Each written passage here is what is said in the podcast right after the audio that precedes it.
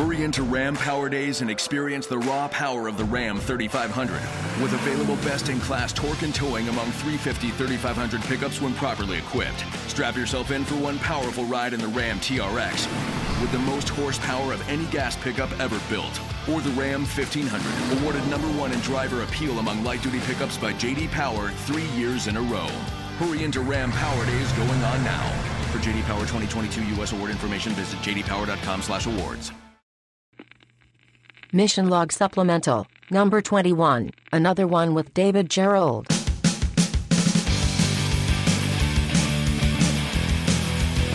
Welcome into a supplemental edition of Mission Log, a Roddenberry Star Trek podcast. I'm Ken Ray. And I'm John Champion. Most of the time on Mission Log, what we do is we take apart an episode of Star Trek or a Star Trek story, but sometimes, sometimes we get to sit down with people who tell us stories about Star Trek. Uh, this week, we are happy to welcome back David Gerrold. Now, last time we talked to him primarily about the original series, uh, and this time uh, we'll pick up with a bit more detail about the time that he spent on The Next Generation, uh, which oddly enough is where we're spending a lot of time these days. Ken, one might say we're actually supplementing our discussion of Next Gen. Well, discussion with David. If one felt clever, John, they might say that, yes. Yeah, I don't have that in me right now. But Yeah, um, I will tell you this a little later in the show, we will be joined by Larry Nemecek to discuss a new discovered document from the Roddenberry archive. Uh, so please stick around for that. Um, it- it's a jam packed show just with those two things. So we're not actually going to do uh, listener callback, uh, feedback this time, but that will be coming. I can promise you that because boy, do we get email. All right, so we got the Larry Nemecek thing. Uh, we got the David Gerrold thing. Before we get to either of those things, though, uh, we would like to introduce a sponsor for this week's show.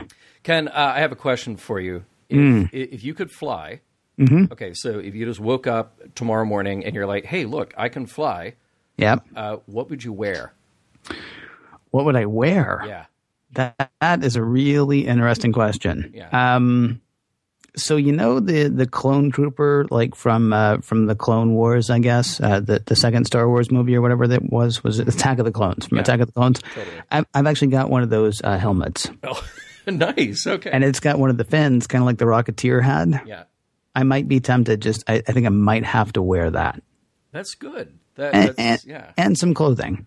I, well, I would hope so. I'd hope that there would be pants involved of some sort. yeah, I no, want not just, just the helmet. Yeah. Yeah, got to protect the head. Everything else is free and easy. No, I, I, you know, otherwise it'd probably be whatever the thickest canvas stuff I could find, or maybe my leather jacket. You know, because you want to, you want to, you want to uh, knock off any abrasions that might come your way. Right. It'd be like a Rocketeer look, but with a Yeah. clone trooper's helmet.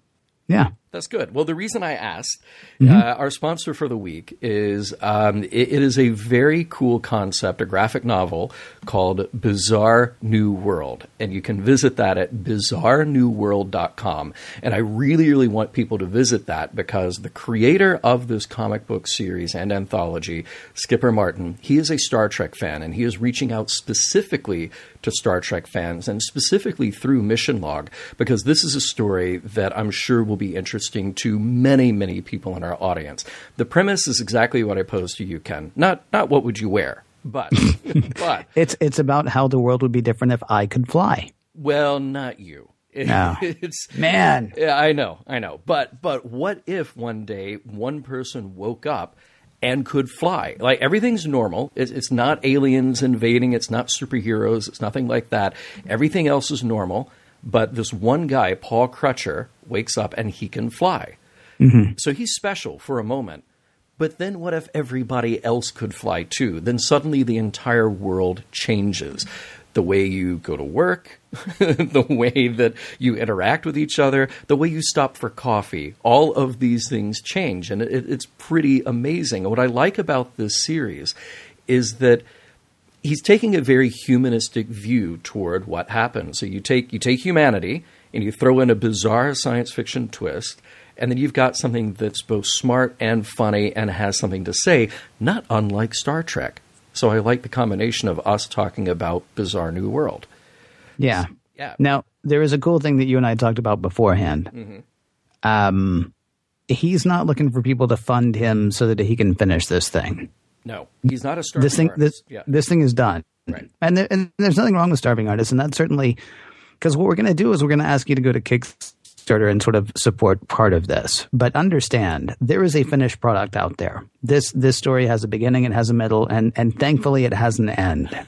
Unlike our show. Well, un- well, unlike like a lot of things, like you know, I went to that Golden Compass movie a few years back, the one with Nicole Kidman and Daniel Craig, I think it was, mm-hmm. right? Mm-hmm. And I saw it, and for whatever reason, I enjoyed it at the time. And I just realized this year, I, don't think they're ever going to make the sequels. now I know there are books, but the point is, this is not something that you're going to get into, and then there's no ending. Let's say, I don't know, like. Uh, no, I don't want to do that. It hurts too many people. Suffice to say, I mean, th- th- this ends. Yeah. And I'm not saying so good because it'll be done. I'm saying so good, you're not going to be left hanging. He's not looking for somebody to come along and, you know, give him an extra 10 bucks to write an extra three pages. The pages are done except for the physical page part. Right. So that's where you come in. If you go to bizarrenewworld.com, you can read a preview, you can get more information about it, and you can go to his Kickstarter campaign. And here's what's awesome you have your choice of how to get the book. You can do a digital download, although, um, and, and I agree, uh, Skip Martin insists that the way to see this is in the real, true printed format. So then what happens is you can get the whole book, and you can also get the anthology for Bizarre New World, where he's got contributors from all over the place doing these additional stories that take place in that world. So the hard work is already done. He spent more than 10 years developing this story, and the story is ready to be released to the world. So you can get it and you can find out more at bizarrenewworld.com. And can we spell that for people? Because Lord knows I had a hard time with it. Sure. B I Z A R R E N E W W O R L D dot com. Bizarrenewworld dot com. And it really is. Um, I've I've had the good fortune of reading. I'm I'm a little bit more than halfway through, and I'm bummed that I didn't get to finish it before uh, before we came here. Although the good news is I won't accidentally spoil it for you. No, but, But I will tell you now that we've done the ad, and now that my whatever obligation I guess to paying attention to it is over, Yeah. uh, I will still be going and finishing it because I'm actually quite I'm quite fascinated to see where it's going and find out uh, find out what's going to happen. And you and I both noticed there's a Star Trek reference in the book. Yeah, there is. It's, it's actually kind of funny. I thought it was kind of funny anyway. And, then- and it's yeah, it- yeah. It's it's um, well, it's a comic book. It's geeky. And I'm not saying all comic books are geeky, but it's geeky and like a weird. So you asked the question of what would I wear, and that's a fairly that, that's like kind of the dumb question that you and I would ask each other. there there are several pages of okay, well, how, so how would a guy fly anyway? Well. let let this bunch of uh, engineers get together and answer that for you. Um, yeah, it, it really is. Uh, it's it's an impressive thing uh, that he's done, and now you know what we're looking for people to do is make it possible for a lot of other people to find out just how impressive it is. So bizarrenewworld.com and uh, pledge what you can and uh, and help uh, help somebody else uh, realize their dream.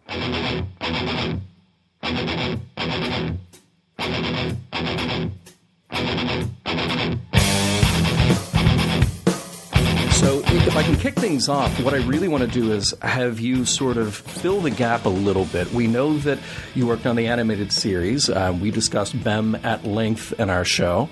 And um, then that time between the end of the animated series and then going into next gen. I know that you worked on Land of the Lost, Logan's Run. Um, Yeah, um, we. I, I was on in the animated series. Uh, Lou Scheimer took a shine to me, uh, liked me a lot. Uh, I liked Lou. I, we lost him last year, I think. Yeah. and uh, he's just Lou was a funny guy. Um, he spin off titles and tell his artists, "Go give me a poster." Snow White and the Seven Ghosts. Uh, Snow White is a cat, and the Seven Ghosts are his previous uh, seven lives that he's lost, and so he's only got two lives left. And give me a poster on that, and then and then he would spin off like six of these, and then the NBC vice president would come in and and and uh, uh, uh, Lou would bring in the posters and line them up and says, "And these are the shows we have in development." Well, they weren't; they were just posters with titles. and the NBC vice president would say, "Oh yeah, I like that one. I know, no, yes, all right." And and that was how they sold Saturday morning shows. And it was Lou had it down, and he had uh, so after uh, Star Trek animated, he had Tarzan Yeah. and I wrote two scripts for it, pilot scripts.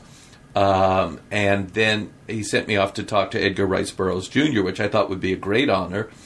Uh, and and the guy was, and you know, I it was like already thirty, I think. So I knew what I was doing. I'd written and published a bunch of novels, had some Hugo and Nebula nominations, and I like to think that I was, you know, approaching what would eventually be, you know, my prime.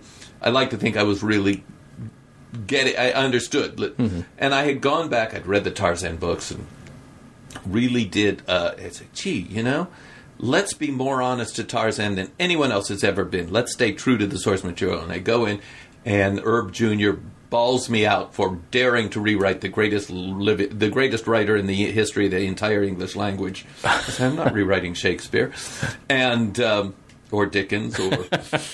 Uh, or Mark Twain or Harlan Ellison. Anyway, but he balls me out and um, or Theodore Sturgeon and, or Heinlein. And uh, so, but he balls me out, and I go back to Lou Scheimer. I don't want to work on Tarzan. If I, he's, you'll never have to deal with that man again. I said, you know, he's killed my enthusiasm. And, and then uh, Joe Taritero, the uh, the NBC vice president, comes in one day. Says, "I want you to go over and meet with Sid and Marty. They've got this thing that they're having some trouble with." So um, uh, Sid had this book of pictures that he had cut out from various magazines and magazine covers, which hurt to look at. Like, oh my God, he's cutting up magazines! and uh, tells me this very vague story about there's this place, but he didn't have a story. And they said, "Can you make this work?" And of course, I was very, I mean, arrogant and hubris, and uh, you know, like, okay, yeah, I can make it work. And I did what I the trick I learned from Star Trek. I learned uh, the first season of Star Trek. Gene had hired only or mostly science fiction writers. And going to the animated show, Dorothy had done the same thing when she was producing. I said, yeah, I can make this work. So I was story editor, and I brought in Ben Bova, Norman Spinrad, Wina Sturgeon, Ted's wife, Walter Koenig wanted to prove he could write, and he did a great job. Mm-hmm. Uh, but anyway, I brought in science fiction writers who knew their way around a script. They they did a great job. They made me look good, and people still talk about Land of the Lost not for its great special effects, but for the storytelling. Yeah. So it was a great lesson to learn. Uh, somewhere in there, there was this movie that came out with Wookiees and stuff, and, and everybody went crazy. And I thought, oh my God, this is going to change science fiction, and and in ways not necessarily for the best. Um, and sure enough, we got a lot of imitations, a lot of imitation Star Wars. Now, but in 1977 Universal wanted to do Buck Rogers, and I worked on that for a while, and and then it hit a dead end, and they brought it back with a different group of people. But they had also been doing Star Trek Phase Two, and they had and now Marc Cushman knows this whole story better than I do. That NBC realized they had made a mistake with Star Trek almost immediately, and they wanted to bring it back. But Paramount said no because they were making so much money off the syndicated episodes. They were terrified that a new Star Trek would compete with the syndicated show. It's like, no, but. And they went back and forth. NBC kept saying, we want to bring Star Trek back, and Paramount kept saying no. And when Paramount finally said, we want to bring Star Trek back, nobody could get everybody to the table at the right time. But finally, Paramount says, all right, we're going to do phase two with Gene. Mm-hmm. And Gene and uh, he, he uh, uh, I was going to do a script for him, and then I went over and worked on Buck Rogers. Then, of course, Star Wars came out, and Paramount said, gee, we want a Star Wars too. Everybody wanted a Star Wars. Suddenly, every studio wanted their own blockbuster summer sci fi picture. And Paramount execs look around and say, gee, we'd like to have our own Star Wars. So they said, well, let's turn Star Trek into a feature. Uh, this was, in one respect, a, a, mistake because Star Trek works best as a TV series. As a feature, you have to have a big budget, so you have to have lots of special effects, and it turns into, gee, we have to have a villain to fight, which is what almost all the movies have been about, you know. But not when Gene was there. Gene was ambitious. He says we want to do. Gene was always challenging the idea of let's go out and meet God, which is not an easy story to tell. But Gene was ambitious, and I, and I always th- thought, as difficult a story as that is, I got to give him credit for trying it because Star Trek's the only place where you can tell that story, really. The problem with that motion picture is it got out of control. There were multiple uh, uh, drafts of the script. Uh, the first guy doing special effects wasted, you know, I, I forget how much, 10, uh, 3 million, 5 million, how much, we don't know how much. He he built these beautiful models and then blew them up in his test reels. They had to replace him with Doug Trumbull. Right. So right then, you're in the hole for a few million. And then they brought along Robert Wise, who is a brilliant director. I cannot say enough wonderful things about Robert Wise. I mean, you look at the man's career the sand pebbles sound of music west side story the day the earth stood still he knew how to bring a picture in and make it work and who wouldn't want to work with robert wise so it was a dream project but it ballooned out of control and the studio blamed Gene. It wasn't all Gene, but part of the problem was they were getting script pages delivered to the set after they'd already shot the scene from the pages they already had. so the script was always being rewritten during the entire process, so nobody knew what costumes or props or sets or whatever were, they were going to need until the last minute. There were delays, and the film shipped wet. Now, what that means is you take it out of the developer, you put it in the can, you don't even dry it off. It's going to dry off on its first trip through the projector. There were problems with it. it. One of the problems was Paramount said we paid all this money for special effects. We want to see the special effects. So the director's cut, Robert Wise's cut, which had some very key characterization scenes, was only seen on airplanes. There are, are pieces missing from the theatrical version that would have made it a better picture. Right. And because and and then this is my personal complaint is that the picture had this score by Jerry Goldsmith, which was brilliant opening score, brilliant opening bit with the Klingon stuff, but then it was a very slow paced score, almost turgid. And so here you have all these dark special effects, they're not bright enough, and this turgid score, and the picture seems to lumber along slowly. And it's very frustrating because Star Trek was always bright colored and fast paced. So what we got was not bright colored and fast paced. Well, uh, so let me ask you this: you, you were around for that transition of Phase Two. You, Yeah. you aware of the production Yeah, of phase Two, and in then touch with Gene a lot. yeah, and then you were there for the motion picture. And I, I think everybody listening knows that you're in that shot. Uh, If Yeah. we want to look for you in the rec room, and a lot of the next to Robert Wise's wife. Oh, nice! And it's kind of the family reunion. John and Bjo are there, and you're Beach, there, and Susan uh, Sackett's there. Dorothy is there. LA area fans Yeah. and and uh, people. Yeah, But then at the end of the motion picture, so it didn't do as well as people expected, and then you have this. uh, well, it made a lot of money, but critically, it was not. no, it was a well critical received, disaster. But Star Trek fans went back and saw it a dozen Yeah, times. right, Uh, Who right. wouldn't? Uh, it was beautiful to look at, certainly on It's the screen. a yeah, yeah. picture, and it's underrated, and it's not my favorite movie. Yeah, right, right. Um, it's it's but for me the fun was getting to spend time with Kirk and Spock and McCoy. The, all the other characters, eh. But Yeah. you know the the key for me with Trek is always Kirk, Spock, and McCoy.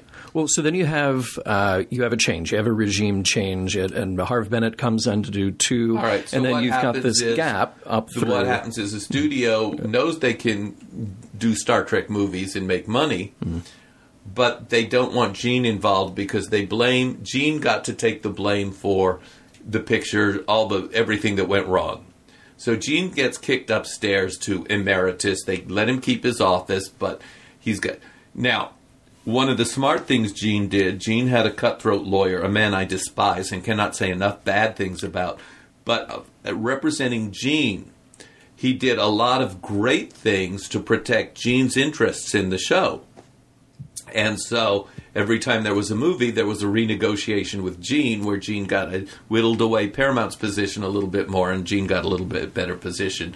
Which, if I had been in the same place, I'd have done the exact same thing. I would have wanted a lawyer every bit as evil. So the studio goes to Harv Bennett and they say, We want to try bringing back Star Trek. We know there's money here.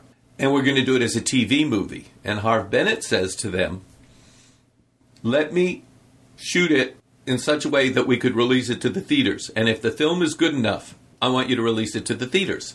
And the studio agrees because there's more money to be made. So Harv Bennett shoots The Wrath of Khan. Now he sends me an early draft of the script. He sent it to Ted Sturgeon as well, and I forget who else. And uh, I, I sent him a memo, 90% of which was wrong, but there is a scene in it in midway through the script where Spock dies, and and it's really just the the the training mission. And I said to him, "This is a great scene. Move it to the beginning." because first of all, there's already the rumor that Spock dies, Right, so right. this will defuse it. The audience, oh, this is what it was. But also, it plays this wonderful little joke on the audience. You start off with this incredible action scene, and everybody dies. The audience is going, "Oh my God, what's going on?" Then you open it up. Kirk walks in. Turk walks up to Spock. I thought you, you know, were dead. Whatever. And you realize it's this whole training mission, and it's great because it kicks you into high gear. And Harv Bennett said, "You know, eh, eh, well, next draft of the script I saw, that was what they had done." And I get a call from Harv. Uh, we just got the first cut, the answer print, right out of the developer. Uh, Nick Myers and I are going to screen it tonight. Do you want to see it? He's like, man, I'm down to this. like, you know, that was that streak between the Valley and Hollywood. Like- And I go into the screening room, and, and there's, I'm in like the fourth row or whatever, and Harv and Nick come in and sit in the back. And I said, all right, I should go say hello, but you know, they, this, the movie starts, and for the, about two minutes, I think this is great. And then I said, "Am I allowed to laugh? That was funny." And I said, "How the hell with it? I'm just going to have a good time. I'm watching Star Trek." Nice. And and I just laughed at all the you know and gasped at all the and, and just reacted full out in an empty theater. And I get a call from Harv the next day. He says, "Oh God, thank you for what?" He says, "For enjoying yourself. We didn't know if the jokes were going to work. We didn't know if the movie was going to work. Thank you. Now we know it works." And then he calls me again two weeks later after the picture opens and says, "Every place you laughed, the audience laughed. Every place you reacted, the audience reacted. You're my official." Pre-screener, so I'll know if the jokes work. And so uh, Harv and I just really hit it off, and, and I really respected that he understood what a Star Trek movie needed to be. And I cannot say enough nice things about Nick Meyer, who is just a marvelous writer. And and he's a great director. He, he understood partway in. He says, i- i- i- he's, he wrote this in one of his interviews or one of his books. He said, I didn't know what I was doing. And one day I said, wait a minute. I, I don't have to be careful. I can take chances here because this might be the only time I ever get to direct. And so he did a lot of really nice things with uh, Khan. I, I I enjoyed the picture enormously, and I think if if you ask the fans, they would rate it as the second best Star Trek movie of all time. The first best being Galaxy Quest. of course. Well, so there, there's this time then where the, the movie franchise is in Harv's hands, and then we get to And then- 1986. and, then- and Gene is off in exile. Yeah, He's Gene's off, in doing Siberia. something else. And then these rumors And- start to hold water that there will be a new TV series. And I'm curious when you started hearing yeah. about this and when yeah, this became now, a reality. to understand, there's like five movies Yeah. before Gene before we get to 1986, and Gene is very bitter about the fact that he doesn't get to be part of the production. He gets to be the producer emeritus. He gets to read the scripts. Um, Gene was also uh, he was leaking the scripts. If he didn't like the script, he'd leak it, and then let the fans complain. Uh, well, you mentioned the, the, the Spock death, and Yeah. uh, yeah, that was revealed that that pretty much came from his office. Yeah, That- well, yeah. Harv Bennett did that thing they call a canary trap, where each Yeah. script was marked, and Right. so when the script leaked to the fans, well, this was Gene leaked his script. yeah, yeah. So I, I mean, uh, uh, uh, Gene was was. I, I, want to be polite about this. Gene had his flaws as a human being. We all do. You know, I fart in elevators and pick my nose and wipe the boogers on the vinyl couch, but. Gene's flaws, you know, if you're a great man, you're entitled to great flaws. Gene gave us Star Trek. This mitigates almost everything else because Star Trek changed who we are as a people. It is a vision of us being a better species. And there is nothing else in the history of movies or television that has had that impact. And that earns Gene his place in heaven. Uh, his failures as a human being, I think, it goes to something Bill Murray once said is that when you get famous, you get two years of being a jerk. And you either recognize you're a jerk and you stop, or it gets or it becomes it gets stamped in indelibly. And I think this whole thing of, of fame is one of the most, most pernicious destroyers of human relationships because it gets in the way of being able to relate to people as people. And and Gene being the great bird, it was fun when he was producing the show, but then when the fan phenomenon started, it it kind of insulated him from the responsibility of being a, a, a competent producer. You know, you start to get used to being idolized, and it it gets in the way. There's that bubble. You know, you're on this pedestal whether you want to be there or not. And I don't know anybody who has really done a good job of getting off that pedestal. Well, and, and this is the Gene making a show in 1986 versus a Gene making a show in 1966. Yes. Now, yes. So, now, the other thing is Gene's health yeah. was in decline. Majel would put him on the train and send him down to La Costa every weekend to dry off. He would come back. It's my firm conviction that the lawyer, Leonard Maizlish, was providing him with things, the kinds of substances uh, that the human body should not have to deal with on a regular basis. And it was hurting Gene physically. I mean, Gene was a big man, he was a strong man, he had a great physique. He should have had another 20 years on the planet, but substance abuse destroys your body. And and uh, so we got to 1986. He was still in mostly good shape when the studio announced that they were going to do a new Star Trek. But the new Star Trek didn't just happen because somebody at Paramount said, let's do a new Star Trek. Uh, there was uh, uh, Rick Berman wanted to do Star Trek Academy, and and then Gene found out that there were negotiations with Fox to do a new Star Trek, and Gene said, "You're not doing it without me." And there were negotiations back and forth. Here's the 20th anniversary party, and everybody expects there to be some spectacular announcement, and there wasn't. There was just this party. And I was at that party. Uh, chatted with Robin Williams. Was there? Uh, he. Oh, I miss Robin. He's so such a hero of mine. And and everybody was there. We had a great time. It was a very expensive party. I mean, it looked like they must have spent at least hundred thousand dollars on it. And we, wait a minute, what didn't get announced? Well, what it, they were that party was set up. They were going to announce the return of Star Trek, but it didn't happen because there was still stuff going on behind the scenes. Uh, and I heard this story. The studio had not been paying Gene a, uh, a, his fair share of the ownership of Star Trek, and Gene had managed to find out.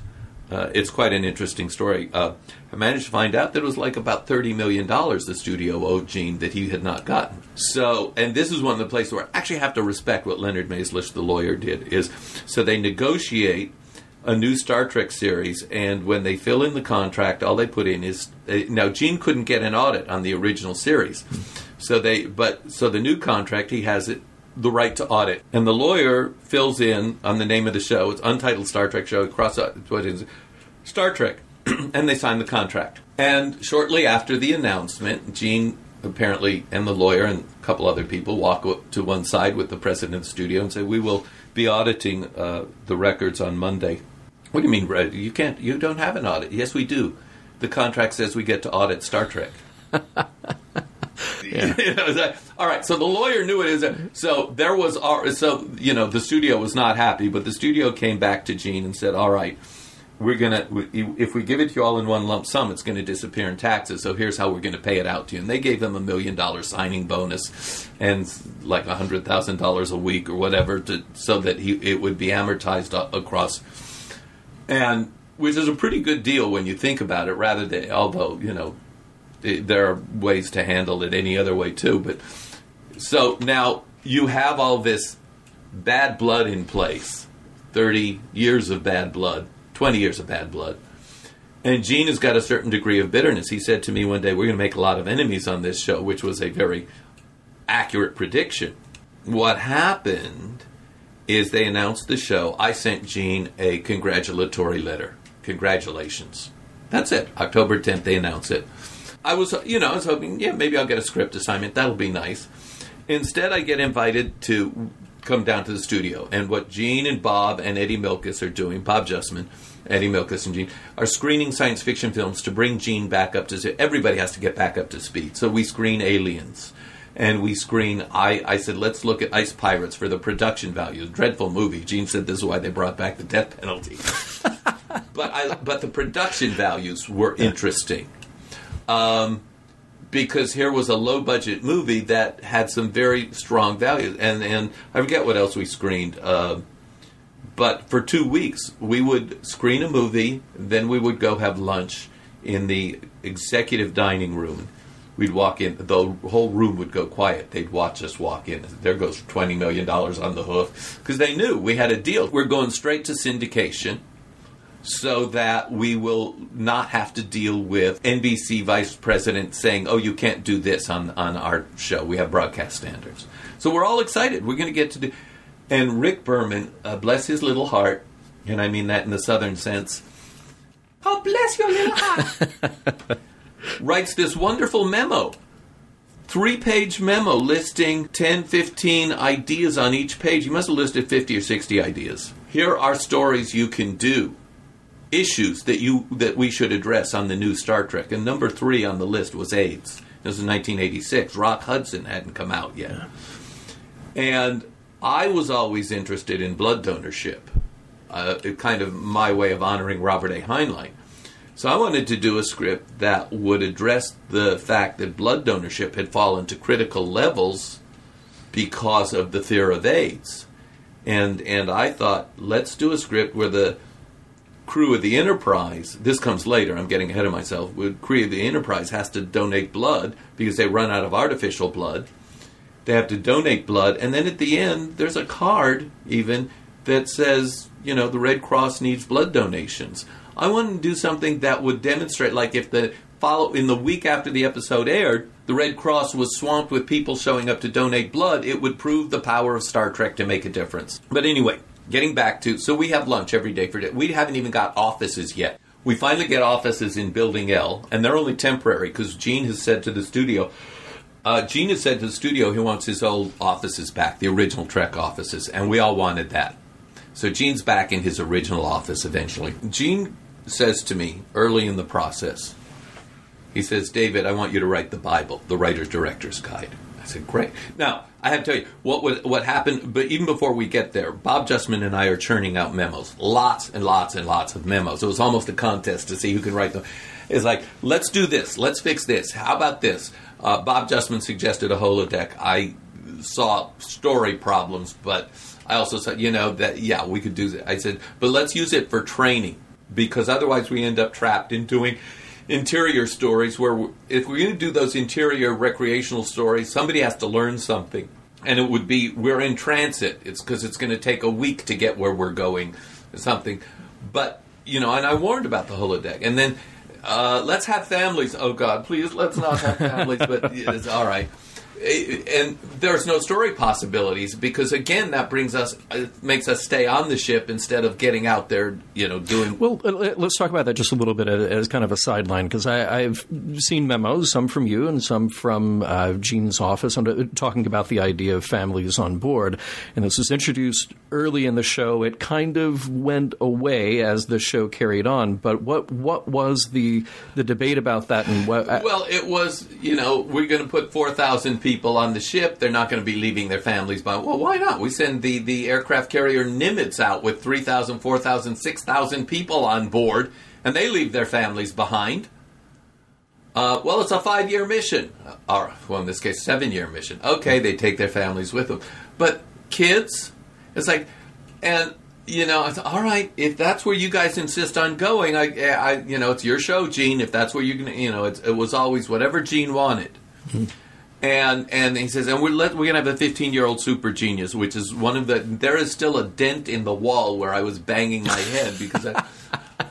and I said no, because you're gonna turn it into Lost in Space, where the 15 year old super genius solves everything. And, and Gene said it in, in the original Trek if I'm not going to believe it on the bridge of the battleship Missouri, I'm not going to believe it on the bridge of the Starship Enterprise and and I I wrote a memo. It's in there. It said that kid who was in Stand by Me. I had forgotten his name at the time, and mm-hmm. he was on last night's Saint Elsewhere. He would be perfect for Wesley Crusher. And here's the stories we should be telling that he does not yet have the emotional experience for command, and our stories would be about training. Well, if we had gone in that route, Wesley Crusher would have been the you know the idea was we have to appeal to all ages. No, we don't. I was like, you know, uh, Doctor Who appeals to all ages, and there's no 15 year old super genius, and most of the 15 year olds watching Doctor Who are not super geniuses anyway.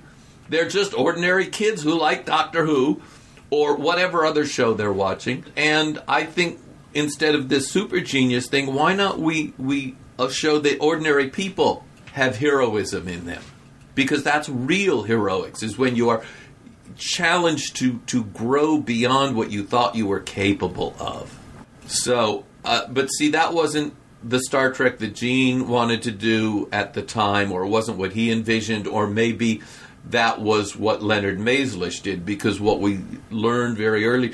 We, now, Gene said, I want you to write the Bible. So I'm going in there, and I would say to Gene, What do you want to do? I was totally at service. And whatever he wanted, I was, and he'd say, Will you tell me what you think? And this went on for two or three weeks. I'd go in and we'd talk one character out. And I'd say, Well, I think we should have an older captain who stays on board the ship as the wise old man, and our action hero is the first officer who leads the away team. That way, we never put the captain in danger, which is, you know, and he goes, You know, you're right. He said, Write that. So I created. Uh, I, I did not create the names, but I created the, the descriptions for Picard and I, I every character I created, I named Raleigh or Magellan or somebody, and then and then Gene took them and, and gave them names, and then I would go off and do research to make sure we weren't duplicating any anybody's name. So there was a Picard who was an explorer, which was a, a French explorer, but uh, uh, somewhere in there, Gene said we should probably have a therapist counselor, and yeah, that probably makes sense, and then the Betazoid whole Betazoid thing started and. Gene at one point, I think this was one of the, he only wrote two or three memos. One of his memos or one of his suggestions was that the Betazoid had six breasts. and by then, Dorothy Fontana had completed her, her obligation elsewhere. She'd come aboard and said, Are these going to be horizontal or vertical? Are they going to be two rows? and do you realize how they, it's, you know, these things have to be harnessed and it's going to be a costuming problem. And the idea got dropped very quickly, because, which is, is and and that shows you Dorothy has this very dry, methodical way of analyzing things that make you realize, God, that was a stupid idea. And so, uh, and and well, Gene was going through had a lot of stuff coming out of Gene's office. Uh, was um, well. Let me say it differently. Let me approach it differently. We'd sit and have a meeting, and he would do this incredible rant, this incredible speech about. One time, it was how religion, organized religion, was dangerous because it took people into into delusional beliefs, and from out of which atrocities were committed. And and so you say, how do we turn that into a story? And and he, you know, and and he would do all of these incredible visionary speeches. And you would walk out of the room inspired. I want to do that story. But at the same time, we began to become aware that he was a little bit detached. I came into the office. Went, did you see uh, L.A. Law last night? He says, I don't watch TV. Said, so he had no idea what an ensemble was. So we talk ensemble. He had no idea. To him, ensemble was uh, a couple of heroes and the seven dwarves. Um, no, if you look at uh, L.A. Law and Hill Street Blues, those were hot ensemble shows where everybody was a hero. And I came in. Did you see what they did on L.A. Law last night, where Arnie uh, uh, is in a bad mood, and his secretary Roxanne says, "Come to my house. I have all the videotapes of Star Trek." And he says, "Do you have the one with the tribbles?" Now, I that caught me by surprise. I'm watching the episode. I fall out of my chair, and my phone starts Nice. ringing immediately. And I go in the next day and tell him, "Gene, look at what Star Trek has become." And it, it he didn't hear it. It, it. it was like, "Oh, okay." I, I mean, it was just not. It didn't. He didn't recognize. And and uh, we began to be. And we had a meeting with a writer one day, younger than me, but he had a beard. And Gene says, points at him and says, "You could learn a lot from him."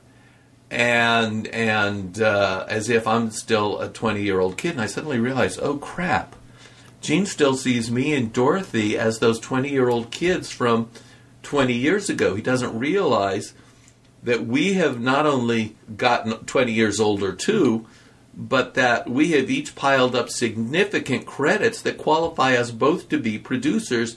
And I realized we are in trouble. That was one of my first realizations. We're in trouble. And Eddie Milkis left the show, which I never knew all the details on that, but it was he was first off. He recognized something wasn't going to work, and I think it was because of all of the ins and out with Leonard Maizlish, the lawyer. But Gene's health started going downhill, And then we noticed that Leonard Maizlish was walking around telling us what we could and couldn't write. Oh, you can't do that. It's aesthetically displeasing. Yes, it is. It's supposed to. This is a horror story. We want to shock the audience. Oh, and uh, these two people can't have an argument. Everybody loves each other.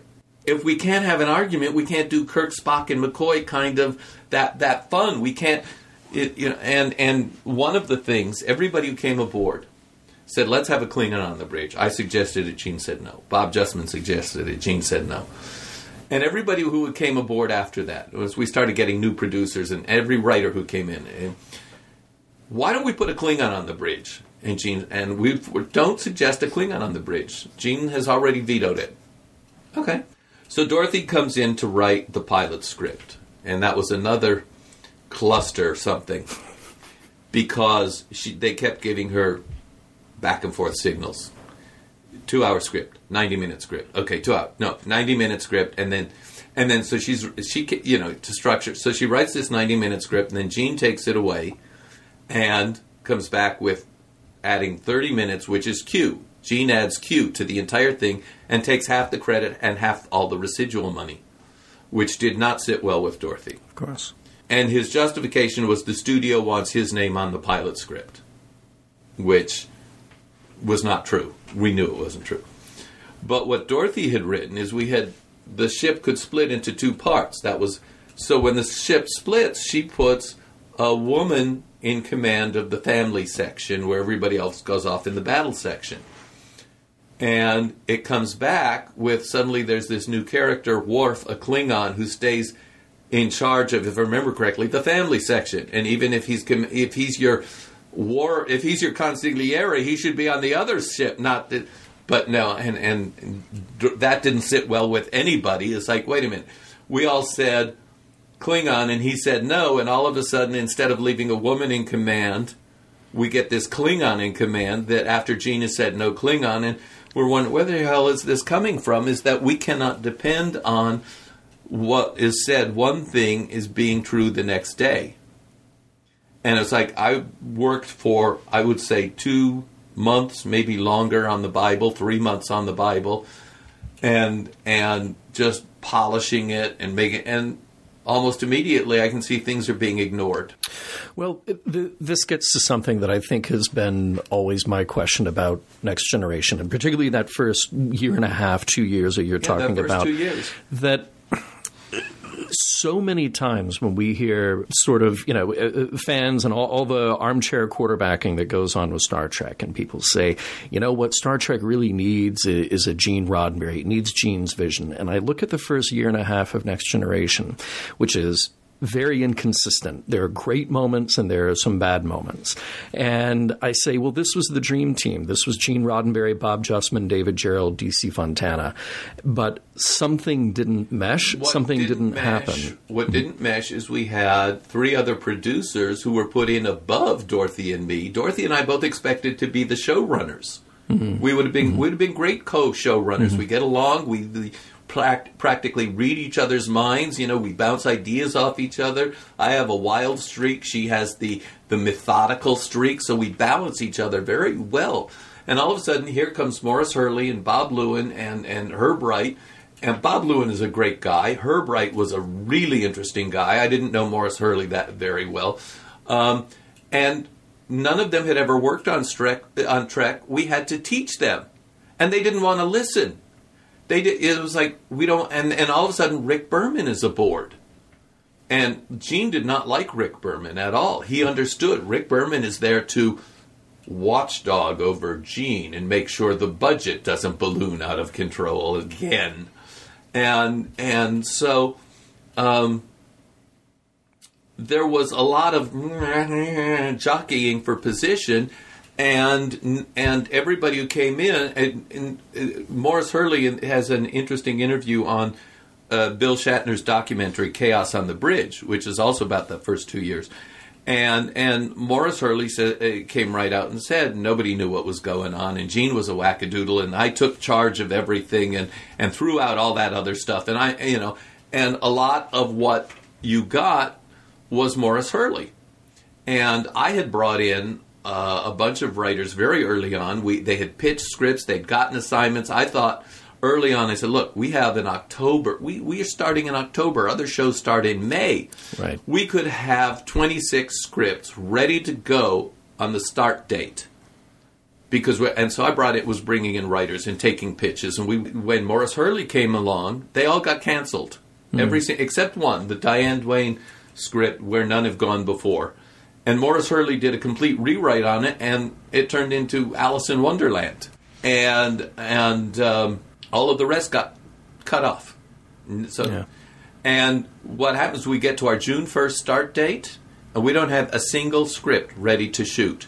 And we, I mean, all that time between October 10th, I started on October 20th. All that time from October to June got pissed away because there was no consistency or coherency of planning. And a large part of it, I put the blame on the fact that Leonard Maizlish was taking advantage of Gene's failing health and and that we had like at that point four different producers. And and by the time we got to June, to June I was no longer even being told we're having a meeting. Come sit in on the and I wrote a memo one time you might have it is like seeing as how nobody's reading my memos I, maybe I should stop writing them and two days later Leonard Maisler showed oh we like your memos David I said yeah you might read them but you don't listen to what I have to say and Gene said to me when we started, he says, You're probably going to be one of the most important people on the show because you understand Star Trek better than anybody. He actually said, You may even understand it better than me. And I said, That's very pleasing to hear, Gene, but you're still, you know, always going to be the great bird. You have the vision. But um, what happened was the people who knew the show, me and Dorothy and Bob, got pushed aside. And I didn't realize it until I heard later on Rick Berman, to some degree, hated the original Star Trek and wanted all of the original people gone so he could do the show he wanted to do. That is the way it was explained to me by people who actually had a, a close. So it's like Dorothy and I never had a chance to do the Star Trek that Gene had promised us we were going to get to do. Is that there were people playing office politics. Now, you can take this as David Gerrold is a disgruntled ex employee, and maybe there's a certain amount of truth to it, but I, I over here, after 30 people left in the first season and another 30 in the second season, I stopped taking it personally. It wasn't me. And I will say this, I'll go on record. Leaving Star Trek was one of the better things I ever did in my life. Not because, and I, I miss Star Trek. I would have loved to work, but I, I would, had to reinvent what am I up to as a writer, as a storyteller, as a producer, whatever. And so I said, I'm going to concentrate on writing the novels that I have promised myself I'm going to write, and I'm going to adopt the little boy that I and because I've been putting that off, and, and you know, and and I'm going to build my own family and have my own life, and not have it be defined by Star Trek. And so for me, I consider leaving Star Trek to be one of the better choices in my life. I, although at the time it did not feel like it, I felt really unhappy.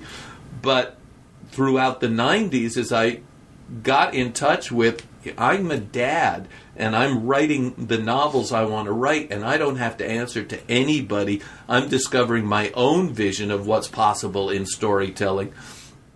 That's great. Uh, the other thing is that Gene Roddenberry, Rick Berman, uh, Leonard Maizlish apparently issued a fatwa against me. I could not get work on any TV series. I couldn't even get an agent for 10 years. Um, and so it's like, great, now I have to work on my novels and short stories and, and essays and columns and whatever. But uh, uh, nobody would ever cop to it. I never got anybody to cop to it directly, but there were uh, Susan Sackett uh, in her book came out and said so. And then um, when I wrote a congratulatory uh, congratulations to Jeri Taylor on, be, on on Voyager, she wrote me back a note saying, "Oh, you're not welcome here." And uh, um, and I wrote back to her said, "I don't want to write on Star Trek. I'm just saying, congratulations, you have custody of the of the of the franchise. Go do good." And uh, um, so it, it was very clear to me that. You know, I had been, eh, there's no official blacklist, but I've been blacklisted for a while. And because uh, what happened was when I left Trek, uh, um, my agent calls me and says, "What? What is this story that you were fired from Star Trek?" I said, "I wasn't fired. I left because I had this opportunity over at Columbia to develop this other thing." And I wasn't happy on Star Trek, and and uh, Columbia was an opportunity to get out from under. He says, "Well, but they're saying you're fired. What did you do over there? They're saying you never did anything worthwhile." So I walk in with my entire stack of stuff, and Gene was saying it to audience. He was pissed. He was saying David never wrote anything useful. Well, some of the audition scenes I wrote got into the pilot script that he shoved them into the pilot script. So my agent looks at this huge stack of stuff, says we're going to the guild they take it to the guild. The guild looks at it and says, "You did producer level work. You're entitled to that payment." And the guild goes to the studio and says. Uh, um, we would like you to pay David Gerrold for this. Oh, and by the way, we have evidence here that this fellow Leonard Maizlish has been rewriting scripts. He's not a member of the Writers Guild. You're in violation of the guild rules. And and Leonard Maizlish was banned from the lot immediately. He, the security guards packed up his stuff. Frog marched him off the lot. Um, I know this because I got thank you calls from. I didn't do it. The guild did it. um, the, and and I've never heard anybody say a nice word about Leonard Maizlish. He managed to uh, alienate. He bragged that he liked doing evil to people. He liked hurting people.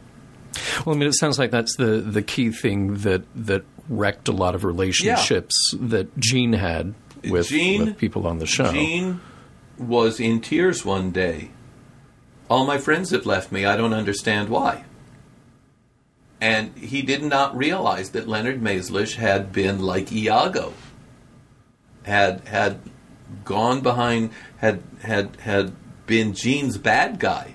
Well, yeah, you want your lawyer there to to do the unpleasant work for you, but Leonard Maizlish had gone way beyond what was acceptable even in Hollywood, which is to say a lot. I mean, when when I mean, people expect there's a certain amount of chicanery in the business because it's a business based on glamour, power, money, and illusion. But there's a gentleman's agreement that once you make a deal, you keep your word. There was a thing that happened one day where they had a meeting, they called in all the producers. And Gene said, We're over budget, you're all going to have to take a pay cut. And the producers got up and left. And like five minutes later, the phones were ringing all over legal from agents calling saying, you signed a contract. You're not cutting my. That was the end of that conversation. But that was Gene's lawyer trying to, you know, and Gene was making an awful lot of money. He didn't have to do that, and the show could have been managed. It didn't need six producers the original Star Trek. We had Gene, we had Gene L. Coon, we had Dorothy Fontana. You had your exec, you had your line produ- your your uh, showrunner, you had your line producer on the uh, Bob Justman on the soundstage making that work, and you had your story editor. That's all you really need for a great show. And then you you let your freelancers bring in ideas that you would never think of in a million years. That's how Tribbles got sold. Uh, the way Star Trek was run with all staff writers the opportunity to do things out of the ordinary to stretch the show disappears. Um, and this is true of all TV shows. They're all staff written these days. So uh, the idea that, hey, here's this wild idea that this guy, this freelancer brought in, doesn't happen anymore. When did you decide that you'd had enough? I mean, what what kind of finally pushed you? It was Blood and Fire, my script. Yeah. And here's Gene has had, had promised the fans. I was there. We were both invited to a Star Trek convention in Boston in November. The invitation had gone out before they knew there was going to be a new Star Trek. But we keep our word. We go to this convention. Of course, 3,000 people show up because they expect Gene to talk about the new Star Trek. And he says, We haven't even gotten into our offices yet. We haven't. We can't even talk about what we're going to do because we don't even have an office where we can plan it yet. But he's being very gracious to the fans, and one of the fans asks, "Will there be gay characters?" Is 1986, November of '86, and and because uh, uh, you you know you've had black and Asian and, and and so on, and you and isn't it time we saw a gay character? And Gene, to his credit, said, "You know, you're right. It's time we saw a gay crew member." And I'm making notes, and I, yeah, right. you know, because I know how American television works. But, uh, all right, let's see what happens. And uh, uh, about a month later, we're in a meeting and we're actually talking about characters. And Gene says, we're probably going to have to put a gay crew member aboard. And Bob Justman says, What, Lieutenant Tutti Frutti? And Gene bawled him out. He says, No, stop that. And uh, uh, he says, No, it's, it's time. So I'm thinking, I want to do this script about the fear of AIDS. It isn't even about AIDS, it's about the fear of AIDS. So here's this ship that's been infected with a disease that's so awful we're supposed to blow it up rather than run the risk of infection. There's no way to rescue. But we don't discover this until after our away team is over there, so we're going to break the rules and attempt a rescue because as it happens, that ship, they might have the cure. And along the way, as we're bringing people back, we run out of artificial blood. And we need blood donors. And I and the speech is you know, we need blood donors, and and bam, you know, 500 people are lined up to donate blood, and and to me that was one of the most noble things I had ever tried to put into a script. Now remember, this is 1986. We would do it differently today. I mean, we have 30 years, 40 years of of uh, perspective, and and everybody has 2020 hindsight. And I've seen fans writing their little essays about. Uh, well, I read it and blah blah blah, and of course they're writing it with 30 years of hindsight, you know, with with 30 years of Next Generation and Voyager and, and Deep Space Nine, whatever, to compare it to. But at the time, we didn't know what the new Star Trek was going to be, and we were, and I was trying. This is what I what I think would work. No, we didn't have any scripts yet to polish. And um, so, and all we have of Blood and Fire is a first draft. So I turn it in and go off on a cruise. At the cruise, I get a telegram from Gene Everybody loves your script. Have a great time. Very generous of him. Uh, I get back from the Star Trek cruise, and there's this message. I get back, uh, I guess, Sunday night, Monday, whatever and there's this message. Oh, by the way, on the plane back, and I'm sitting in, in, next to Majel, and Majel said, "Is Gene all right?" Everybody, what am I going to say to his wife? No, we're, we're, we think something's going weird. Hmm. I, I, I just maybe I should have said no. We're there's weird stuff, but you know, because I, I like Majel, but what should I say? Should I tell stories out of school? But I got it. She was genuinely concerned because she was seeing things at home. Anyway, but I get back. There's this message on my machine from Dorothy don't say anything, don't talk to anyone until you talk to me. Turns out there's been this uproar over blood and fire. And I look at the, I get into my office and I look at all the memos, and here's Bob Justman saying uh, one thing, and Maurice Hurley saying another, and and and but the killer memo, the one that really hurt, was Rick Berman, who had said we should do a script about AIDS, is now saying we're going to be on at 4 o'clock in the afternoon someplace. Mommies are going to write letters. So I write a memo that says Gene made a promise. If we don't do it here, where are we going to do it? If we don't do it now, when are we going to do it?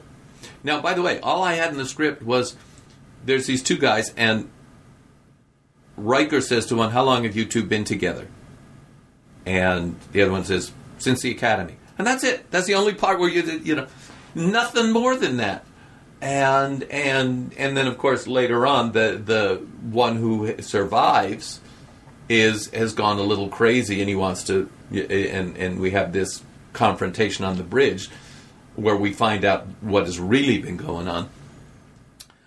Uh, I thought it was a good script uh, because it got to it, it got to what Star Trek had to be. There was an issue, there was a personal dilemma, and there was the scientific thing, and there was the, the, the Starfleet dilemma. There was the you know the political dilemma. So there, was, there were all the different things. And I thought I had done for a first draft. I thought, and I hadn't even set out to put gay characters in. It just happened in the writing that that was what it needed. It wasn't even in the outline. It just happened in the script. Here's all this uproar.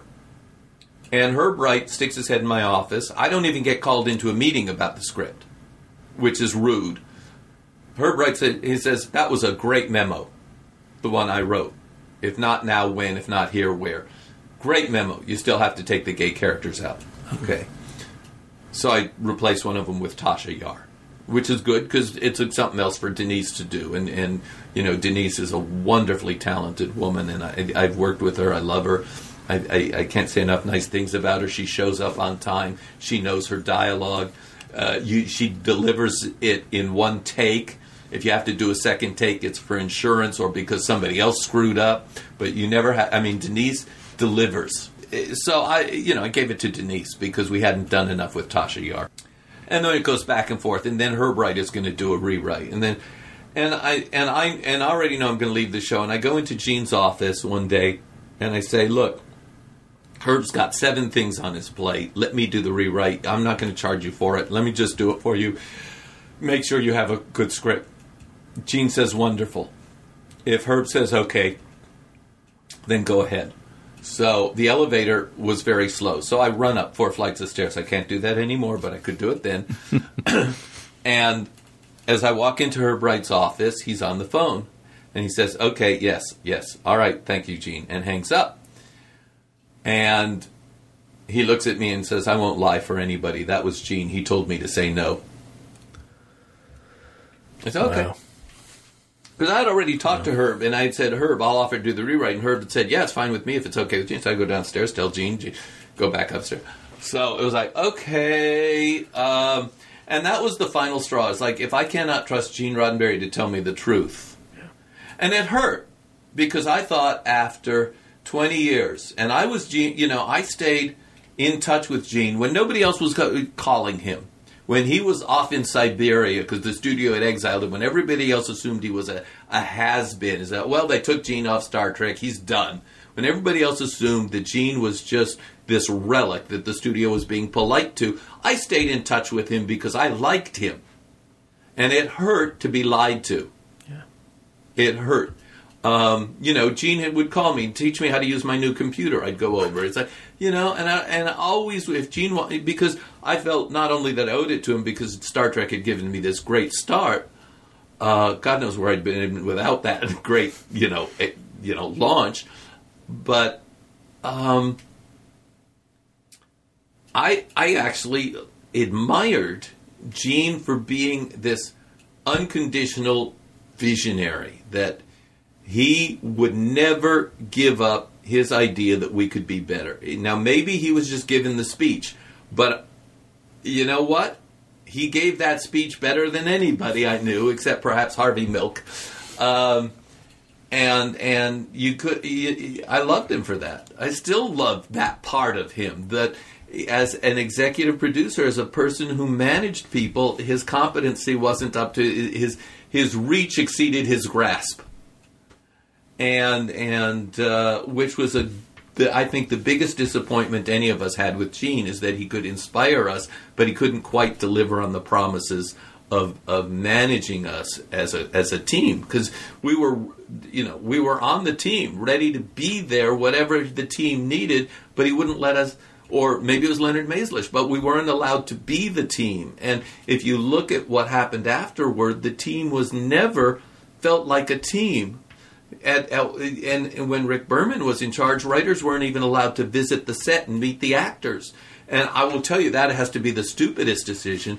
One of the reasons why Tribbles turned out so well is I was on the set listening to the actors' speech patterns, watching how they interacted as characters, even getting to know them as people and understanding what they were great at to play to that. And being able to have that relationship with the actors and to be able to walk the set and to pick up a prop and to and to even have the director say you know Mark Daniels would say something or, to me or this or that. I love Mark Daniels. Uh, that's your on the job training on how to do the series on to have a relationship with the show that makes you understand that what you are doing creates jobs for 150 other people and that if you make this decision red or blue, you are determining somebody else's job.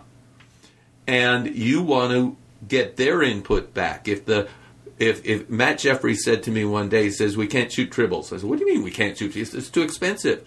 You have this set and that set. I can't afford to give you both sets. You know how much a foot of corridor costs? I says, what if I combine both of those into one set, and I can combine the two different actors into? So we had a trading post in the bar became one set. The two different actors became one actor, and suddenly the the script got better. That would not have happened except that Matt Jefferies told me. See, so not having access to the people who actually roll up their sleeves and do the physical labor is is crippling your writers. Your writers are, are, are research machines. And and uh, that's what uh, when I heard that particular story, I thought, well, gee, why not shoot yourself in the other foot too? If you're not going to let writers visit the the soundstage, why not shoot yourself in the head? So anyway, but I the day that Gene lied to me, I went out to lunch with Dorothy and Herb, three of us, and I said, "What should I do?" He said, "You can't stay." I said, All right, I'm gone. Talk me through your last day on the production. Oh yeah, um, there's a story I love to share. We we were starting to we had the sets, and we had the beautiful bridge set. Looked like the lobby the lobby of the Ramada Inn, but it was it's a beautiful set, and and it wasn't what I would have designed because it was a little too pleasant because it's it, it has to say this is a working environment. But man, I, you know, it's still a gorgeous set. And they had this big view screen. And they had hung this giant sheet of black paper. And this prop men had poked little holes in it and had lights behind it for the stars. And they pointed a camera at it to see what it would how it would photograph because you do these tests and one of the prop men was off you couldn't see him rippling the corner so that all the stars would twinkle and now i missed watching dailies on the big screen but what we were getting now is a huge TV screen, like a 34 inch TV screen, set up in the trailer, and you could go in and pop the VCR in and, and, and watch what the. And I was like, all right, whatever.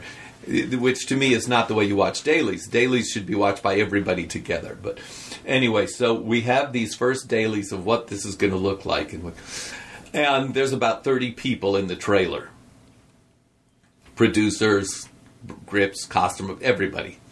Uh, not Gene, uh, maybe Rick Berman, I don't remember. And this was like one of the, and I go in and, I, and I'm sitting way at the back, and everybody say, "Boy, those stars twinkle good." Yeah, those stars twinkle good over here in this corner. I like the twinkling. Saying this twink, good twinkle. I said, "Yeah, that works." And everybody has to speak up at some point or other, and they all and after a while, there's this silence, and we're watching Twinkle, Twinkle, tw- Little Star, right? No sound. And finally, I say, You do realize, of course, in the vacuum of space, the stars don't twinkle. and now there's absolute silence in the room. And finally, somebody says, You know, he's right. Those stars shouldn't be twinkling. Somebody else says, "Yeah, David's right. Those stars should not be twinkling." Yeah, that was that. Those stars should not be twinkling. Yeah, I agree with David. Those stars, and it goes around the room, and I keep hearing, "Yeah, David's right." and I realize this is what's going to be missing from Star Trek. Is that I'm one of the few people who actually has a scientific background, who actually has the science fiction background and that while everybody else is great at doing what their jobs are, the fact is that if somebody had said we got to have the stars twinkling, and if I had been functioning as a, a showrunner early on, said why do we have to have the stars twinkle? They don't twinkle in space, and we wouldn't have had to sit through twenty minutes of gosh, those stars twinkle good.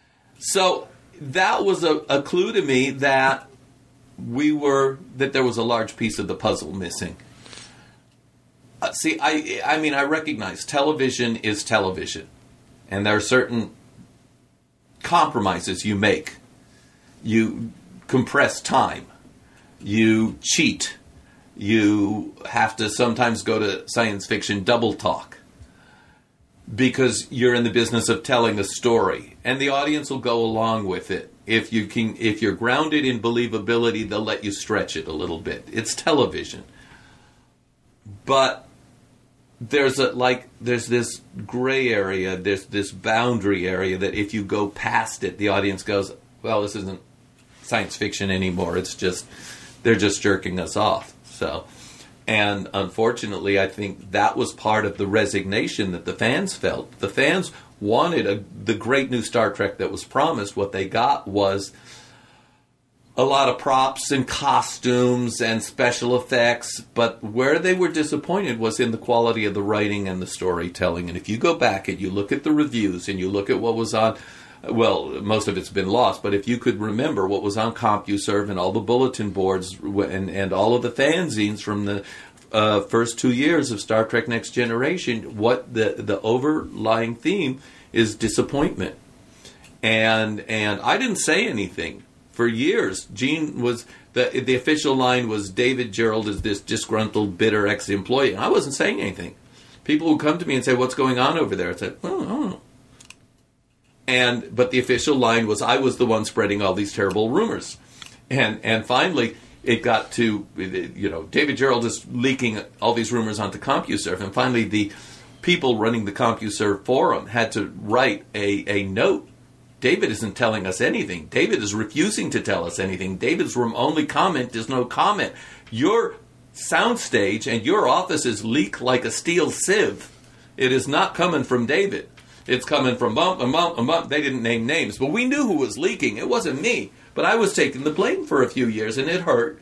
There was there were Star Trek conventions who withdrew their invitations to me because they I was the official enemy. I said, fine, I don't, you know, and and uh, I stopped going to conventions for a few years, and uh, then all of a sudden people say, oh my gosh, you write science fiction too? No, I write science fiction first. Um, I, I, I, got appointed this generation's Harlan Ellison. You know, well, no, I'm not. I'm David Gerrold. I have my own, you know, I have my own curmudgeonliness. I don't have to borrow Harlan. I, by the way, I'm seeing Harlan later tonight. Harlan is one of my, Harlan's my big brother, and I love him like, you know, he he's one of the guys who, if he talks the talk, you can count on him to walk the walk. And so, a lot of what Harlan's complaints about Star Trek were um, yeah, the City on the Edge of Forever script he wrote couldn't have been shot as he wrote it. But um, his complaints were about the Cavalier treatment. So it was not just next gen. It wasn't just uh, uh, Leonard Maizlish. There was some stuff going on on the original series. Um, I wasn't behind the scenes there, so anything I've heard is second nature is sec- hearsay evidence. I'm sorry. We should have been much more happy about it. I actually have to say, there were times, I, and I really have to say this, there were times, especially in the very early days, when we did not know and when it was still an unformed vision, our enthusiasm, we were having so much fun. It was an incredible amount of fun. And I wish that the show that eventually got produced had lived up to the vision that had been promised in the early days because uh, it was fun to be part of that at the beginning. I want to ask you a question about that vision. There's this thing that we have heard when we started going into uh, Next Gen. Gene Roddenberry didn't want any fighting in Starfleet. That was fine for other things, but we've sort of gotten to the top of the hill at this point as far as I don't know, humanity or the Federation or whatever you want to say. This I, thing that we've always been. That was more Leonard Maizlish than Gene. I think Gene still understood that real drama comes from the conflict between two people, and if our and that people have different perspectives, and people are going to argue about different solutions. So, but Leonard Maizlish was the one walking around saying our people can't argue with each other. Hmm. Oh, all right. Well, that was exciting. But anyway, is there more to your question? I apologize for interrupting. No, I think that's it. Yeah. I, I blame. I, I, I, will. I will do this. Uh, Gene gave great inspirational speeches, and if that all he did, it was you know. The thing is, he gave us Star Trek. He there's more impact on our culture than anything else in the history of media. That Star Trek, you know, uh, uh, in its own way, Star Trek has been bigger than the Beatles. That mitigates a lot. It really does to be able to create something so powerful it mitigates a lot. Those of us who were lucky enough to be part of that that adventure, it has changed our lives. It's changed my life. It made me a better person to be part of Star Trek it, because here's this vision of what humanity could be. The we get along. We, we, we, there's no more discrimination or prejudice or stupidity. It's like, yeah, uh, it's a world that works for everyone with no one and nothing left out. I am, you know, it's like, yeah, I'm, I'm in favor of that. Where I get frustrated is that people came aboard the show who weren't there to be part of that vision. They were there. How much money can I make? They were there as how much fame can I get? How much, you know, uh, uh, there were people there for the wrong reasons and who didn't share Gene's vision. And if, if we could have been aligned on the vision and if we could have had the team like we had with Gene L. Coon, if we could have had that team, we would have had the Star Trek that. Because uh, back in the 60s when we had Star Trek, we went to the moon. If we could have had that Star Trek again, we'd have been on Mars by now because that was the inspiration Star Trek represented to the world. I just got one last thing that I want to talk about real quick. Um, when Blood and Fire then was reformatted and produced independentally. Yeah, that was funny. So, yeah. I kept getting these calls from Jim Cawley, and I kept hanging up on him. And Dorothy Fontana said, "No, no, talk to him," because I just did a script with Walter Koenig, and it turned out very well. And so, oh, all right. So I talked to Cawley, and he says, I want to do you to do a script for us. I said, I don't want to write another Star Trek script. I got books to write. He says, No, can I do Blood and Fire? No, I said to him, Do you want blood? I'll give you Blood and Fire. He says, Yeah, well, that's the one I want. And he said, Do you want to rewrite it for Kirk and Spock? I said, I don't want to go near it. Have your guy rewrite it. And Carlos Pedraza took it and turned it into Kirk and Spock and kept a lot of the relationship. A lot of the relationships worked much better with Kirk, Spock, and McCoy. And uh, uh, sends me the script. I read it. All right, fine, go shoot it. And he says, "Don't you want to do a rewrite on it?" I said, "No." And and he says, uh, uh, "Really?" I said, "All right. Well, there is one line we would never say that in classic Star Trek. It's just wrong. I don't remember what the line was. It just leapt off the page." And, he, and I said, "All right, I'll I'll fix the, the, the well." So I rolled it into the machine. Right. next thing I know, I've done a complete page one rewrite because Carlos has set up all these wonderful things that he hasn't used. So he's got a, a, a, battle with the Romulans at the beginning. Well, okay, you, why do you want to have a battle? Why are we at war? Is I'm going to change it to the Klingons, and then I'm going to bring the Klingons back at the end because I can do this punchline of I'll give you a chance to make peace. So that we're, it's not about going to war, it's about making peace. Is that because that's what Star Trek's about? And then I look at and, and James says, "Look, on the we want to keep the gay characters." I said, "Good, because otherwise I wouldn't let you do it." Because I was, you know, it's like Star Trek had the opportunity to be the first show to in, put a gay character in 1987, and now Star Trek still hasn't done it, and everybody else has. And um, and so Star Trek, you know, and, and from what I hear from people who are connected to the show, it's never going to happen because of the attitudes of certain people. So, all right. So, so you're going to keep the gay characters? He says, yeah, but I want one of them to be Kirk's nephew.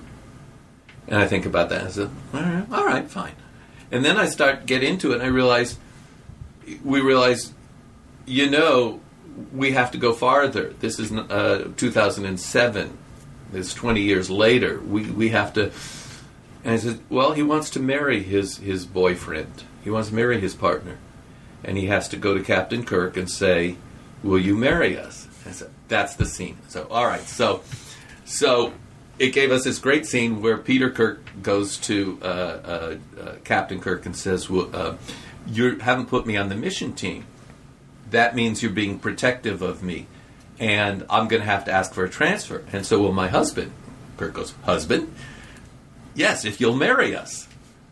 And, and, and marry you, you know, and and and and then say, okay, I'll put you on the the mission team. Go get your gear. And he turns to Spock and says, "Am I the only one who didn't know?" And Spock says, "I, I think Mister Scott was too busy to notice," which is it's it, to play the scene. And we we went, and by now it has been decided that I'm going to direct it because I'm the only one who knows this well enough to. And so I, and and. Uh, and and I, I uh, go in and tell James Cawley and Bobby Quinn Rice, who's just marvelous to work with, both of them. and and and I say this is the only place where you, I want you to do the Shatner imitation. And so the two of them go off and practice doing the dialogue as Shatner, as they believe Shatner would do it, because Bobby Quinn Rice then has this wonderful scene where the, the boyfriend, Lieutenant uh, Freeman, says, "Well, what did your what did Captain Kirk say?" And he says, and so Bobby Quinn Rice does the the parody, says, "Husband." Mary with the hand gestures like Shatner would. So the two of them were off at the end of the corridor with this beautiful uh, set, rehearsing how to do the dialogue as Shatner would. And I'm falling down laughing. I wish we had gotten that on the blooper reel. So you get the scene where where uh, Peter Kirk says it to it tells Captain Kirk, and then you get a scene later on where he tells uh, uh, Lieutenant Freeman what his uh, uh, what the conversation went with Captain Kirk. And but the amazing thing that happened as we develop this story is that it is not about the relationship between Peter Kirk and Lieutenant and, and Alex. It is about um, the relationship between Peter Kirk and Captain Kirk, because it all comes down to the fact that Peter Kirk wants to stop being Captain Kirk's nephew and be Ensign Kirk on the Starship Enterprise and which to me, of all the things we did in that episode, we had a lot of different plot lines going, a lot of stuff, and we had only 10 days to shoot it, but we managed to get every shot we needed. Um, it all fit together because it all comes down to this one scene at the end where uh, Freeman has been killed by this infection, and and uh, Peter Kirk and Captain Kirk are watching the other ship burn up. And Captain Kirk says, um, In the old days, you would put the warrior on his boat and light it on fire, and you couldn't ask for a better send off. And they look at the ship burn up and they say, Godspeed. Mikhail Hodel, named after Mike Hodel, an old friend. Godspeed, Alex Freeman. Godspeed and it's one of the most moving funeral scenes. It's one of the most moving scenes I've ever written because it's about love and loss and redemption. And to me, it was like this is the kind of Star Trek I always wanted to write, where we feel empowered and inspired, and and it it you know it's on YouTube, Blood and Fire, and it's it's a two hour. We did it as a two parter, and it has a perfect Star Trek ending because it wasn't a disease that infected people. It was a disease of a larger organism called a sparkle dancer, which we get to see at the end. Um, and I and the thing that I I'm so proud of is not just that we got to do a great job, but there's this incredible cast and crew, all fans, all volunteering their time and energy, rebuilt the original sets down to the millimeter. Costumes, props, special effects and their passion and enthusiasm and commitment. And, and James Cawley had that that spirit and vision and enthusiasm. Everybody shows up to work their asses off. And it's it's the kind of team you want to have on a sound stage. It's the kind of production team you want to have. And the whole thing, that commitment, enthusiasm, passion, and, and morale, that was great. That was that was the way that was the way Star Trek should be produced. Now I'll tell you one other story. Do it. A lot shorter. We're we've redressed the bridge of the Enterprise to be the destroyed bridge of the Copernicus, and I'm we've got about thirty people working getting this the, ready for the shot, and I'm explaining to the actors now the bloodworms do this and this and this. And this little voice from the back, this little girl goes, Excuse me, Mr. Gerrold, but that's not canon and there's this silence. I remember the silence, and everybody's turning to me, and I say, I made up the bloodworms. They'll do any damn thing I tell them to do.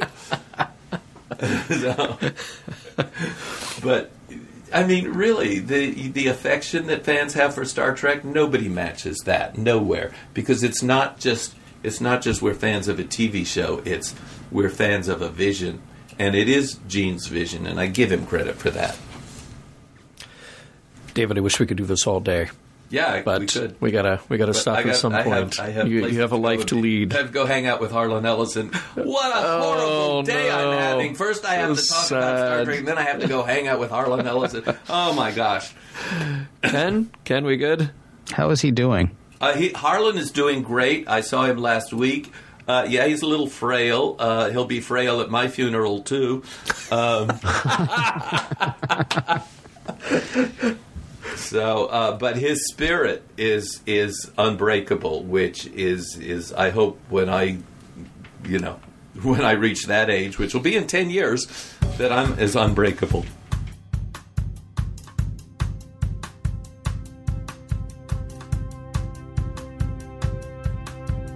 From the Roddenberry Archive, let's take a closer look at a discovered document. So we've got a new feature on the mission log supplemental, a little bit different. You know that we've done discovered documents throughout the regular mission log show, but something keeps happening that we keep getting more documents. We keep discovering more and more documents, and we're trying to figure out what to do with them all because sometimes they're relevant to an episode, sometimes they're not, sometimes they're just interesting to serve as background for the production of Star Trek. So, this kicks off what I hope will be a long running segment on the Mission Log supplementals. We get to welcome a friend of mine, and I'm sure somebody that pretty much everybody in our audience knows by name, Larry Nemecek, uh, or should I call you Dr. Trek? Oh, I thought it was going to be like Edward Snowden or something. All- Calling in from the- his bunker in Russia, we have more documents, more documents. Right, No, right. no, no. Thank you, John. This is this is going to be a lot of fun. Thank you for having me on, and hopefully we'll we'll enjoy deep diving these documents. Yeah, well, this is something that Rod kind of wanted us to do because it, it, it's weird. It's like every month or so, a truckload shows up of new documents, and somebody's got to go through them and figure them out. And we thought, you know, better that we just take them as they come, and if there's something interesting, talk about it and put it on the website. So that's what we're doing. And I wanted to kick things off with one that I thought was really interesting. So today's memo is, I, I feel like it needs a little bit of a background, a little bit of an introduction from me because I, I haven't done this very often. But every now and then we have a memo that I feel like I really want to publish, but we also need to redact some of the information in there. And the reason is this: they the And re- and by redact, we mean good old Nixon. Uh, you know, Yep. uh, we we mean uh, CIA documents with the black marks through the lines. Right, right, right. Right. And um, and even under pain of torture, I will not reveal my sources or the information contained therein. Um, but but the deal is this: um, you and I definitely, and I and I think the vast majority of the people listening to this show, we are fans and we're respectful of the show and we're respectful of the people in the show. And it doesn't make sense to present information that could just come across as embarrassing to somebody who worked there. Um, now, all that said, the the context of what we're talking about, I think, is very interesting, and that's why it needs to be shared. So today, what we have is- Absolutely. yeah, yeah. So today, what we have is a memo from Bob Justman to Gene Roddenberry, written in July of 1987. So this would have been early in the filming of season two, correct? No, Oh, season, sorry, season no, one. Season this one. is. I was just Yeah. checking. This is Encounter at Farpoint, filmed from May 29th to July to June 25th. okay. So uh, this is um, You're within the first few episodes, right. The last Yeah. day. Well, yeah. Naked Now was the second episode, and it finished filming on July 11th. So this was as the second episode was wrapping up. Oh wow. Okay, so So we're early bird, early, yes. very early. And and what we have is Bob Justman sending a memo to Gene saying, "Hey, I was on set the other day, and one of the actors." And I'm using that in the gender neutral version. One one of the actors came up to me and said, I don't like a line that I am being uh, told to say here. And, and I think that I should change it, and I think it would be better if, if I changed it. Right. And when Bob said, eh, "No, I don't think so. I think you should just say the line as it is," this person then sort of turned it around and said, "Okay, well, look, I'm just going to have to call Gene." and, what I love here, th- this is so great. Bob, who I have said many times before, and I know that you agree with me, Bob, mm-hmm. Bob Justman could turn a phrase. The man could write a memo. and He could. it would be funny and so on the nose. And he starts out the third paragraph. He says, "Now I know I'm just another stupid producer, but even a stupid producer knows when he's being threatened." Um, so rather than create an unnecessary confrontation, I agreed to the line change. However, and we'll we'll just sort of go on from there. And, and basically, what it comes down to is he's asking Gene for a change in policy that says that line changes will not be made unless they are approved by either Bob or Rick. So Right. Or Gene. uh, or Gene, or Gene, Right, and, right, and right. he's saying to Gene, "Can you please look? I, I want to make this the least uncomfortable as I can. So if you can send out a memo to that effect to everybody, not not just singling out this person, but if you send it out to everybody, then they will know that either you or I or Rick Berman will have the authority to approve or disapprove a line change." I love this. right well with that well this is this is your workplace harassment and this is your this is where it's not so much about a tv show as it is this is how a functioning body has to work Yeah, yeah. and notice that he also says not just the cast he says uh, the assistant directors and the script supervisor Right, right. Good old Cosmo for years and years and years. So the guy with the script book who's prompting them, and the ads and the cast. So it's like let's know, let's uh, let's let everybody know about this. Right. Nobody's nobody's getting uh, the shine on anybody else uh, trying to pull a fast one. It's the most politic way to do this and and still be able to put your foot down. And that comes from a guy who's been in the business for a long time and has probably dealt with an actor or two or an ego or two that maybe just felt Well- a little out of line. Bob Justman was, I will go say this over and over and over again on the original series, and then you go back, and I got this into the companion because he shared with me a sheaf of his memos mm-hmm. when I was writing the companion. It was one of the high, it saved my butt at the early part of writing that on, on such a short deadline. But he was uniquely, for the, it's like the inverse, as much creativity he contributed and as much oil and lubrication to all the gears of the show around him on both the acting side and the production side on on prep stage and post. He was really he was he should have had a much higher title than he did on the original series. And he got that his his year on next generation which was kind of like to prove the world wrong that this was going to make it but he was wearing himself out again you know as an older man.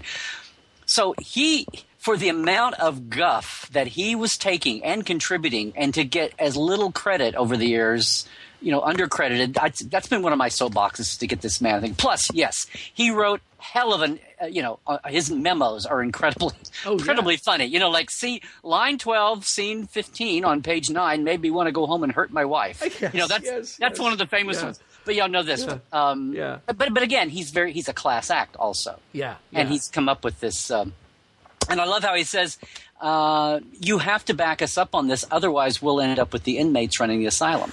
Right, right, right. And, and running a TV show from week to week feels like an asylum. I'm sure. I'm sure. you Yeah. know? Um, the thing that I also like here is it, it shows you a little bit about that structure behind the scenes. So here, here's Gene sitting in the office and not really being down on set that much, but but kind of being the mastermind behind all of this. And then here's Bob Justman and Rick Berman, really seemingly like the day to day producers, the guys who are on the set, making sure that it all happens, making sure that all the people in place and all the things are happening to make sure that the show works at the end of the day. But it also shows you that impression that people have that, like, well, okay, Rick and Bob may be here running things, but we know whose ear we can kind of bend. We we know that when mom says no, we'll go to dad. When dad says no, we'll go to grandma. Well, you know, it's Right. this playing against each other.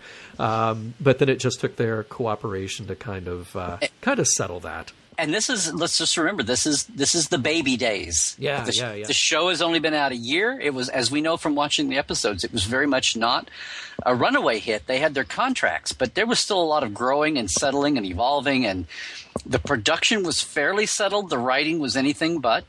Right. Uh, and this is early. This is the second episode. And Rick, we, we were sitting here tossing off Bob and Rick, Bob and Rick. But Rick, um, Eddie Milkis had started through the production, the pre-production time, and s- just before the pilot uh, started to film was when uh, he backed off and, and said, "Okay, I'm I'm really retiring. This is wearing me out." And uh, Gene reached out, had met Rick as the studio guy who was overseeing the show, and said, "Hey, come aboard the show." And he did. So it's not like Rick was the Rick Berman we think of today. Right. You know, the uh, overseer of all things Trek for almost 20 years. Right. Uh, from the throne there in the Cooper building. So uh, he's he's still a junior boy here too. And, and Bob is very much the senior producer producer on the show. So um, Yeah. Yeah, very cool. I, I just I, I love seeing anything from Bob Justman, and I love that little peek. I love that little peek into the uh, the backstage to see maybe what the, the egos were like at play, and, uh, and and how to run a successful show, even when you feel like it's getting away from you. And you know, in, a, in an era, this is a little bit like uh, the the Burns documentaries, where they worry about you know you can do a Civil War documentary with letters and all that dramatic reading, but what the hell we're going to do hundred years from now when everything was email and digital and Right, tweets right, and Facebook posts, and you read a Bob Justman memo and you remember that in the '60s, especially, Yeah. but even even early Next Generation. Uh, and they were they did it all up to the time I came over and then the mo- you know, the later series. But still, it's like the art of the well written memo. Right. It's like it's just it almost like I don't want to say it, it almost makes me painful, but to see something written out in full sentences and paragraphs, like they're like like like Bob's got a PhD in philosophy or something, but no, it's just people wrote in full sentences and they wrote in full paragraphs, and of course he would have it. They would have dictaphones, and they would trans you know transcribe things for their assistants to type out, but. Sure.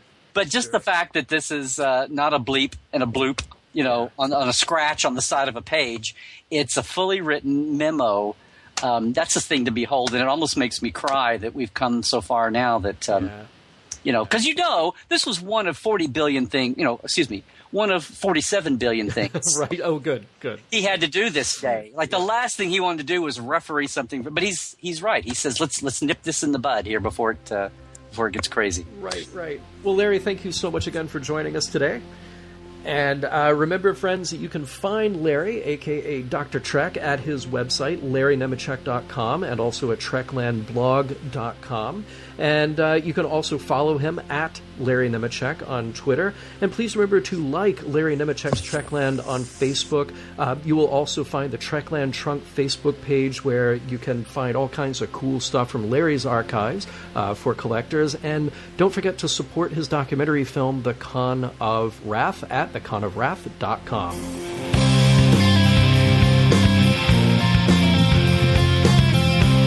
So after we recorded the show, and we recorded this uh, a, a few weeks ago, but uh, we recently learned that Grace Lee Whitney passed away. And um, Ken, it, it's been a little bit of a rough year for uh, friends in the Star Trek family.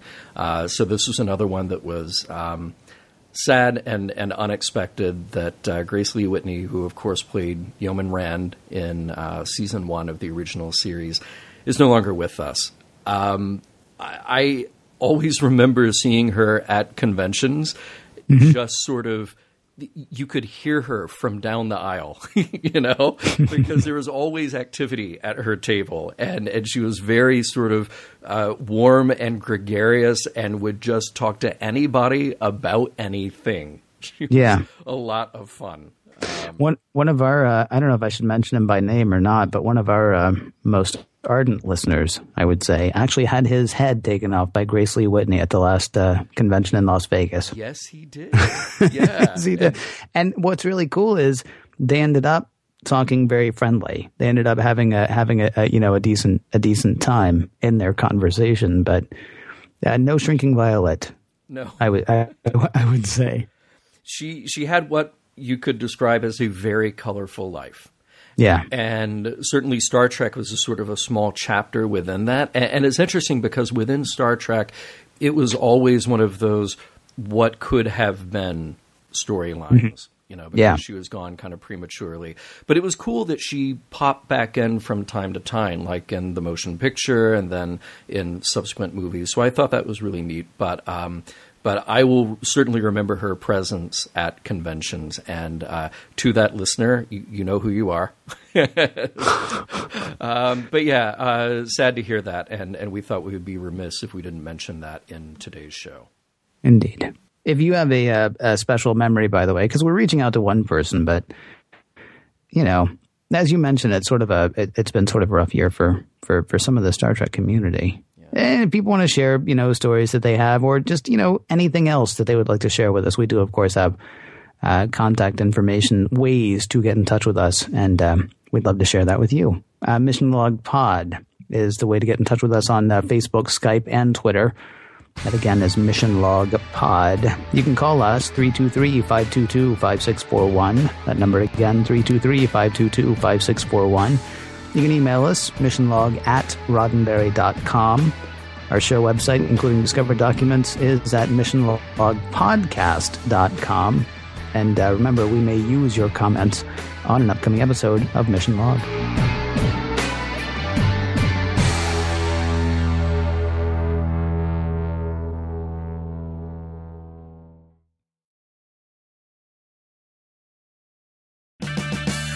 Purchase new wiper blades from O'Reilly Auto Parts today and we'll install them for free. See better and drive safer with O'Reilly Auto Parts. Oh, oh, oh, O'Reilly Auto Parts.